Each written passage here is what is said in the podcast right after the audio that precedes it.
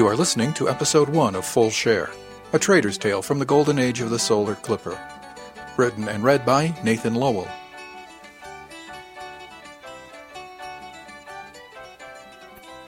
Chapter 1 Dunsany Road System, 2352, April 23. All children except one grow up. Recent events had proven to me again that I wasn't that one. Not that I'd ever considered I might be. The other issue is that up isn't a destination the same way as grandmother's house is. It's not a condition you arrive at like growing bored or becoming hungry, but rather a process that ends, as the bard might say, gravely. I was reflecting on that idea while on the afternoon watch, and to be truthful, more than a little bitterly. The Lois McKendrick was three days out of port, clawing our way out of Dunsany's gravity well bound for Betris. Our stay at the orbital had been so surreal and bizarre that I wondered idly if the air supply had been laced with aerosol hallucinogenics. The console jarred me out of my reverie by going into its automated system integrity check. The status message blinked running for less than a tick before changing to air systems nominal, and under that, water systems nominal. I acknowledged the message and went back to my funk. I had to admit to myself that the emotional orgy of the last week had been even more exhausting than the physical one. Starting with my self-absorbed exercise in exhibitionism at Chez Henri, running through the episode with second mate at the Duchamps, and ending with my pathetic mooncalf displays with three of my shipmates. The fact that they were, as Henri Roubaix had said, three of the most delightful and strikingly beautiful women on this end of the galaxy notwithstanding. I had the singular and distinct impression that whatever else might have happened, I'd have been an idiot. Given my gender, male, and my age, 18 Stanyers, that should have come as no surprise. I sighed. I'd hoped for better from me. Not that the stay hadn't had its plus sides as well. I think I helped the new mess deck attendant, Sarah Krug, come to grips with the years of abuse she suffered on St. Cloud. She was shaping up to be a crackerjack cook, and might very well be the best natural-born salesperson in the galaxy. If she practiced a little South Coast shamanism on the side, well, we all have our individual faiths. Pip, that's Philip Carstairs, cargo genius, and I made a good profit on the last leg, and we had some interesting cargoes for Betris. The McKendrick Mercantile Cooperative, a trading club for the crew, was going great guns. Last and perhaps oddest was the group of crew who were becoming known as the Co-Ed Crochet Team. They were spending their downtime on the voyage by crocheting goods to sell. I think they might have had the right idea. They bought yarns in one port, crocheted their goods in the deep dark, and sold them in the next port. They'd just been getting started going into Dunsany roads and had been spectacularly successful. The chrono clicked over to 1600, and I realized I hadn't done my visual sight inspections on the various environmental sensors across the ship. I slaved my tablet to the watchstander station and pulled up the visual overlay. Hey, B, I called the specialist one, environmental, brilliantine, Brill, Smith. I'm going on VSI now. She was in her office with the door open. Stay on the path, right if you get work, she called back. It was one of those silly ritual responses we'd fallen into. She just told me to keep to the prescribed sequence so that if something happened to me out there on the ship, they'd be able to find me quickly, and to message back if I found something because she'd be there to answer. Hi, Chief, I replied. I couldn't help smile. She had that effect on me, among others. I sighed again. I headed out to check every environmental sensor package on the 216-meter-long ship. It was a good hike and helped break up the watches. The other effect is that it's hard to carry a good funk that far. It gets too heavy and begins to fall along the wayside in small pieces. By the time I got back, there wasn't a lot of the watch left, but I settled in with my Spec 2 environmental lessons and worked on another chunk of it. The test was in a few days, and if I passed, I'd be promoted to Spec 3 Environmental to finally fill the slot left when Gregor Avery went to take a new berth on the Audrey Moore back on St. Cloud. I had just enough time to run up a practice test, score 96, yes, before Francis, that's Spec 3 Francis Gartner, showed up to relieve me. Francis is a good guy. Tall, skinny drink of water. He had a PhD in astrophysics, but worked as environmentalist just so he could get into space. I wondered at that now. For all that we were out in the deep dark, we saw precious little of it. Sometimes it seemed like we got on board. They sealed the locks, and while we sat there for some specified number of weeks, they just moved all new scenery. I suppose the bridge crew must see some of it. Hey, Francis, I greeted him as he stepped through the hatch, right on the dot of 1745. Hey, Ish, how goes? he asked with a smile. Francis and I had had our differences in the past, but I thought we'd had them ironed out. Enough wind through the sails and all that. Good. Looks like I'm ready to take the test, I told him. Did you have a good time on Dunsany? We didn't see much of you. He got a kind of silly smile on his face. Oh, yeah, very good. He didn't elaborate, and I was beginning to smarten up enough not to ask. Are you ready for this? I asked him, indicating the console. Let's do it, he said. Mr. Gartner, all ops normal. No maintenance schedule to performed. You may take the watch. I relieve you, Mr. Wang. I have the watch, he replied formally. That was it. I was off for the next twelve hours and free to sit in my bunk and stew all I wanted. Brill stepped out of her office then and smiled at us. Hi, guys, she said. Hi, B, Francis said. I just waved. You it up for dinner-ish, she asked. Yep. Want to join me? My treat. Cheapskate, she teased, and even Francis laughed. The thing to remember about Brill is that she's tall. Not like you think tall, like tall, but really tall, like two and a quarter meters tall, in a galaxy of people who seldom broke the two meter threshold. She was also beautiful, and smart, and sexy. Brown eyes, a willowy build, and the fierceness of a Valkyrie when she got going. She was one of the three Roubaix had been referring to, and right now she was zipped into a ship suit like the rest of us, and she still looked good. Really good. Heart-achingly good. I sighed again. I seem to be doing that a lot lately. We waved to Francis, and I held the hatch for Brill, who ducked carefully through it. I suspected that being that tall on a ship had to be a headache, quite literally, although she never complained of it. She never complained of anything. You don't look good-ish, she said quietly after the hatch closed. Uh, you know, I said, I'm still adjusting. That was a rough ride through Dunsany. I need to pace myself a little more when we get to Betris. I smiled. You need to do more than that, she said seriously. Like what? I asked. You need to figure out who you are. Then you need to go for it. I know. I'm working on that, I said. No, I, I don't think you are, she said. You started on Dunsany with the clothes, but you need to keep going. What are you talking about? Look, you're young yet, you've got time, but you can't waste it, she said. Waste what? Time-ish, time. Are you going to be like Francis and slop sludge till you're fifty? She was serious. She was right. no, I said. She chuckled a little and gave my shoulder a squeeze. Let's go see what Cookie's got cooking. It smells like pot roast, she said. After dinner, I went to engineering berthing and lay down on my bunk. I intended to just let dinner settle a bit before I went for a run in a steam. I hadn't run in days. It probably wasn't helping my mood, but with a belly full of Cookie's excellent food, I knew better than to get out on the track. My bunkies were gone, and I had the quad to myself. Mitch Fitzroy had the bunk below mine. He was a machinist in the propulsion section and a typical engine head. Sweet man, but he had oil in his veins. Spec 3 electrical Rebecca Salzman had the lower bunk on the other side. I liked her a lot. She was from one of the high G worlds and had the genetic legacy to prove it. Mitch and I were in the same watch section, so he was probably out in the gym or perhaps still tanking up on dinner. He had a pretty healthy metabolism himself. As soon as I stretched out, though, I nodded off. I didn't even get a chance to pull my tablet out of its holster. I just crashed and died. I slept until the duty messenger woke me for watch. I wasn't even awake enough to catch who'd wakened me. I woke up and realized I was still in yesterday's ship suit. Sighed again. Showering helped, and fresh clothes helped more. I went up to the mess deck and grabbed a coffee before heading down to relieve Diane. Spec 3 Environmental, Diane Ardell, was a cute little thing with elfin features and a wicked sense of humor. She had red hair and green eyes, and she was another of the three women who went with me to Roubaix's that day. She smiled broadly when she saw me come through the hatch. Hey, Ish. Hi, Diane, I replied with a groggy yawn. I can't seem to wake up this morning. When'd you go to bed? she asked. Early. I had dinner with Big B right after watch and then went to lie down for a few minutes to let it settle but I fell asleep until the messenger woke me for watch this morning. She looked at me hard.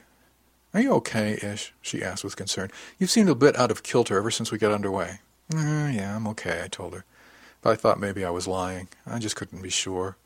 Everything seemed off somehow. Gray. Dull. I told myself it was just emotional whiplash from my stay in Dunsany. Just tired. I feel like we spent a month in port last week. We changed the watch, and she stayed around for a few minutes, giving me the once-over with that I'm not sure I dare leave you alone look my mother used to give me.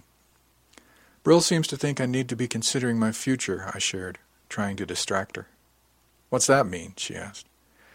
Uh, it was something like needing to find out who I wanted to be and going for it. I needed to be more careful not to waste time. She shrugged. Well, it seems like good advice. How do you find out who you are? I asked. You are or you're not? She shrugged again. You've had a hell of a weekish, she said gently. That sounds like one of those questions you let puddle in the back of your brain for a while, and eventually they resolve into something. Thanks, Di, I told her. That actually helps. And it did. She waved and headed for the hatch. See you up at breakfast? she asked. Yeah, I said, I'll be up in a few ticks. I just want to check the logs and maintenance records. Okay, she said. We'll see you in a bit then. I waved and she left, and I settled down to check the logs and make a list of the tasks for the morning before getting some breakfast. My brain stepped back into the familiar script then, running through the overnight logs and checking the maintenance schedule for the next 24 stands.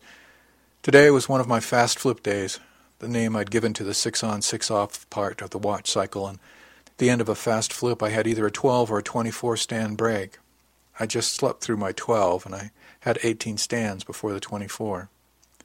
I made a note on my tablet to change the number 2 water intake filter on this watch and clean the number 3 scrubber field plates on the evening. I felt oddly detached, as if I were watching myself do these things from someplace outside, like those cheesy holo noir panning shots that show the character huddled over some task while the point of view spins around them the effect always made me think of watching something in a microwave. Reflexively, I looked over my shoulder, remembering that those panning shots usually ended in something awful happening to that character. I laughed too and at myself when I realized what I was doing. Yeah, Dunsany had been a strange port.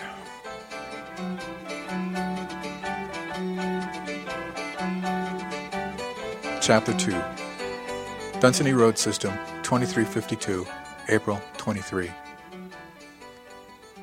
After breakfast, I settled down to my tablet and study, but Brill's words kept coming back to me. Did I want to be slopping sludge at 50? Environmental was interesting in a way. It was certainly one of the critical functions of the ship, but I was suddenly aware that it was a job, something I did in between the things I wanted to do, and not something I did because I loved doing it. The next question, of course, dropped my brain into vapor lock. What did I love to do? A long time passed while I sat there with things flipping across my brain. At least two automated system integrity checks, we call them ASICs, came up while I was thinking. They were nominal and I cleared them with as much automaticity as they'd come up. My problem was I didn't know. I was four when my mom took the job at the University of Nares. I'd spent almost my entire life on that company planet, living in the university enclave there with her. She was the ancient lit professor in the English department, that's where we'd been until Mom was killed in a flitter crash, and I escaped deportation by signing on to the Lois McKendrick only a few weeks after my 18th birthday, and a month before I was supposed to start the university as a student. The problem was I didn't really know what I wanted to do. I'd only agreed to go to humor her. Of course, I knew I had to do something to make a living. Everybody did. It's just that I never seemed to find anything that seemed remotely appealing until I'd come aboard the Lois.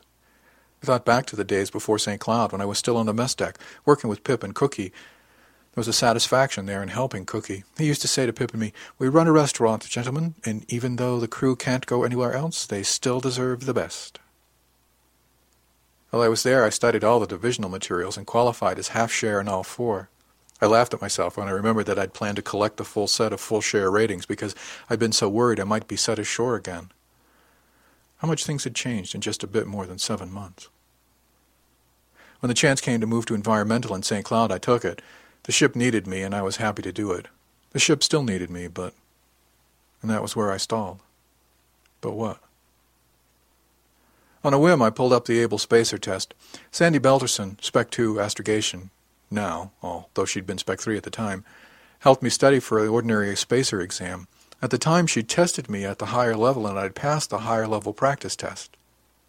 Half a stand later, I finished that practice again and dumbly blinked at the score. 92. 80 was passing. Brill came in then and found me staring into the void. You in there, Ish? she asked, looking concerned. I grinned. Yep, I said. And I began to think that perhaps I was. She smiled at me then and said, You look better this morning. What'd you do last night? You disappeared after mess. I slept. Well, you must have needed it, she said, because you look better. She changed into boss mode and asked, Did you happen to run the maintenance schedule? What have you got for today? Yeah, I did. I've got a water filter this morning and a scrubber field plate tonight. Diane's slated for number two scrubber matrix. If you want, I'll come down after lunch and help with that. You don't mind? You've got the evening watch, too. Nah, you know how I love seeing her get all mucky and wet, I said with a grin. Am I going to need to chaperone you, too? she asked with a laugh. Eh, it'll be okay, I told her. But after Dunsany, you may want to put a leash on Diane. we both laughed at that, and I began to think it was going to be okay after all although I choked a bit at the laugh when I got the visual image of a wet and slimy Diane wearing a collar and a leash. Brill choked a bit too, and I could see the color rising above her collar. I wondered if she'd gotten the same image, but I didn't ask. I was learning that there were some things I really didn't want to know. I think I'll go change that filter now, I said, and I need to study. Are you ready? she asked. Oh, I think so. I got a 96 on the practice test last night, I told her. She smiled. I'm so proud of you. That's not the easiest stuff in the world. Thanks, I told her, with a smile of my own. Say, um, would you be upset if I went back to working on full share on the other ratings as well? Not at all, she said with a little frown. Is everything okay? I shrugged. Well, the comment yesterday about slopping sludge till I'm fifty kind of struck home. Well, I didn't mean that the way it sounded, Ish, she said. Look at me, I'm going to be thirty next month, and I'm probably going to be slopping until I'm a hundred and ten and they put me out to pasture. She said it with a grin. I laughed at the image, but said, Yeah, but this is your love. This is what you like to do, the closed ecology work. Where else are you going to do it? Well, the station work, she said. What, and give up the glamour of being a spacer? I asked with a grin. Be up to your armpits in the glamour when you start working on that scrubber, she laughed. But you're right. It's still fascinating work. And have you come to any conclusions overnight, she asked, about who you are and what you want to be unless you grow up? I grinned at her phrasing. Nothing definite, but you were right last night, too. It's one thing to choose to slop sludge, it's another to do it by default. Yep, she agreed that was exactly my point. So I started out to collect all four share ratings. Looks like I'll have one of them in a week or so, but just because I get my Spec 2 here doesn't mean I can't get Able Spacer or Cargoman or Messman. Theoretically, if I pass next week, I'll be qualified as machinist, although God's help any division that puts me in power or propulsion watch, I joked. You'd be surprised how well you do, I think, she said. By all means, it's no problem with me if you want to go for the other ratings as well. What are you thinking? I don't know, I confessed. I haven't gotten that far, but it just seems like one of those things I ought to do. I can probably get Able Spacer this cycle along with the Spec 2. I just took a practice exam and got a score in the 90s. If I spent a couple of watches reviewing it, I could probably ace it. That wouldn't surprise me, she said. I've seen you study. So I don't know, I confessed. What happens after that? One step at a time. Having the ratings won't hurt, and I may get an opportunity down the line to find something that I like as much as you like environmental. I shrugged. It sounds nebulous, but it's something. Not bad for just sleeping on it, she said with a grin. Let me know if you have any other brainstorms. In the meantime, I'm going to go immerse myself in the glamour of the quarterly section reports. We'll have.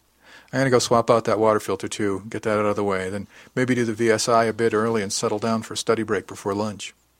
Sounds like a plan, she said, headed into her office. I watched her go. Some things are just worth taking the time to appreciate. Watching Spec 1 environmental brilliantine Smith walk away from you was one of them. She chuckled as she turned the corner into her office and saw me watching. Hey, they can't blame me for looking, can they? With a satisfied little sigh, I got on the blower to the bridge and got permission to swap out the number one water intake system for the half a stand it would take to change the filter. I collected the toolkit from a storage locker, snagged a clean filter from the parts storage, and got on with the morning already in progress. Watch standing routine is like riding a merry-go-round. The repetition of the cycles day after day, the similarity of activities as the other members of the crew fell into their own pattern provided a structure to the days underway that they just became one long blur. You regularly saw the people who were in your watch section, but the size of the crew was only really apparent on the mess deck where we were all gathered for meals on a cycle that wasn't set by the rotation of watches, but on a convention that went much deeper. Breaks in the routine are at once welcome and disturbing. Welcome because they provide a little much needed variety in the routine, and disturbing because they forced you out of the zone where you could forget you were weeks from port on either end and stripped away the mental buffers that the routine of watchstanding erected over time. Quarterly ratings tests were one such break. Ten days out of Dunsany Roads Orbital, I reported to the office to take my Spec 2 environmental rating test. I'd watch in the morning, but Mr. von Ickles had told me there was no fixed schedule and gave me a test time in the afternoon so I could take it between morning and evening watches. He was very accommodating. I liked him a lot. He really seemed to care about the crew as much as Mr. Maxwell and the captain. I didn't get to see him much except when I came to take exams, but he was always nice to me, and he was pretty easy to talk to. He wasn't quite as intimidating as Mr. Maxwell, nor as awe-inspiring as the captain. But still, there was something about him, some air that I couldn't put my finger on. I reported at the appointed time, and we got right down to it. Unlike the half-share exams I'd taken before, this test was a lot longer and used a lot of simulations besides the normal kinds of problems. After two solid stands, I put my stylus down and looked up at Mr. von Ickles. When he didn't speak, I prompted him with, I'm done, sir. Yes, Mr. Wang, he said, you are. I still can't get over the way you disappear into those tests. How do you think you did? I don't know, I laughed. I think I passed. I was pretty confident about the answers I picked, and I didn't skip any or run out of time. He turned the display so I could see the 98. A hundred is max, and just between you and me, that one item you missed, I thought you had the right answer on. I'm going to bump that back up to Confederation because I think the scoring key is wrong. He said it in a kind of disbelieving tone. Which one was that? I asked. The calculation on the amount of time it would take to bring the tank of water up to temperature so that it was viable for algal growth. I thought your calculations were right, but the answer key said no. Will it make a difference on my score? I asked. No, he said, but it might be the two points somebody else needs to pass. For you, the difference between 98 and 100 is moot. You are now ranked Spec 2 Environmental, and I will so note on your jacket, he told me with a big smile. And to think I knew you when, he said. Thank you, sir, I said. He really was a nice guy. So, Mr. Wang, he asked, does this mean you're giving up your quest for full share ratings? You're going to specialize in environmental? No, sir, I told him with a grin. I'll be back tomorrow for Able Spacer. Tabby Rundita's taking it too. Can you be here at 0900?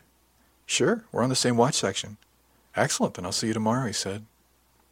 As I started to leave, he stopped me and said, You know, this only goes into your jacket. It's up to the captain, Mr. Kelly, and Miss Smith as to whether or not you get the Spec 3 berth. Oh, yes, sir, I'm aware of it. Okay, he told me, and he lowered his voice. Don't be too disappointed if they wait until Betris to make it official. I considered that for a heartbeat or two. I really had expected that once I passed the test I'd be able to get the promotion right away. In the grand scheme of things, sir, all it means is a higher mass allotment, which doesn't do me any good out here in the deep dark, and about a hundred creds in my pay packet. I'll make more than that at the co-op, I think, I smiled. Thanks for the heads up, though, sir. It'll, it'll be fine. Very good, Mr. Wang, he said with a warm smile. Are you really doing that well trading? Oh, yes, sir. Pip and I have been very lucky. Since Darbat, we've made something over eight kilocreds from private trading, sir. He blinked at me several times as he processed that. You mean 800 creds, right? he asked. No, sir, 8 kilocreds, 8,000. Something on the order of 8,000 between the two of us. We're splitting that, of course. It's not eight each. He barked a laugh. You're not kidding, are you? His response puzzled me. No, sir, why would it? Well, that's at least five times more than your salary and share for the same leg. More like eight, sir. Yes, why? He just laughed. You're making more money than I am. Well, sir, have you considered joining the co-op? I asked him with a grin. The co-op took in 400 creds at Dunsany alone. Of course, they'll split that with the booth managers, but we've started out well.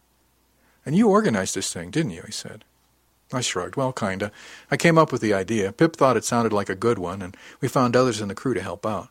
Pip's really run most of the meetings with the steering committee. I've helped where I could. He looked at me hard for about five heartbeats. Mr. Wang, have you ever considered the academy? The question took me sideways for a moment because all my life the academy meant something different. You mean the officer academy, sir? I asked him. Yes, Mr. Wang, the Confederation Merchant Officer Academy at Port Newmar. Have I ever considered it what, sir? I asked. You mean going there? He chuckled. I should know better than to ask you stuff like this right after a test, but yes, Mr. Wang, going there. No, sir. I don't know anything about it, other than it's where you learn to be an officer. Consider it, Mr. Wang, he said with a smile. That's an order.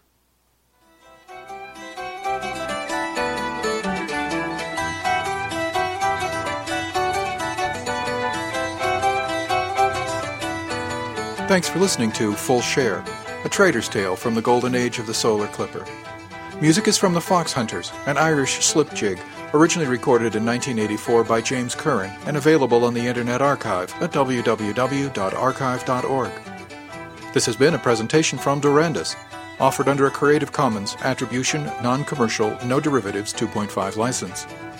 For a website and more information on the Golden Age, visit www.durandus.org/golden.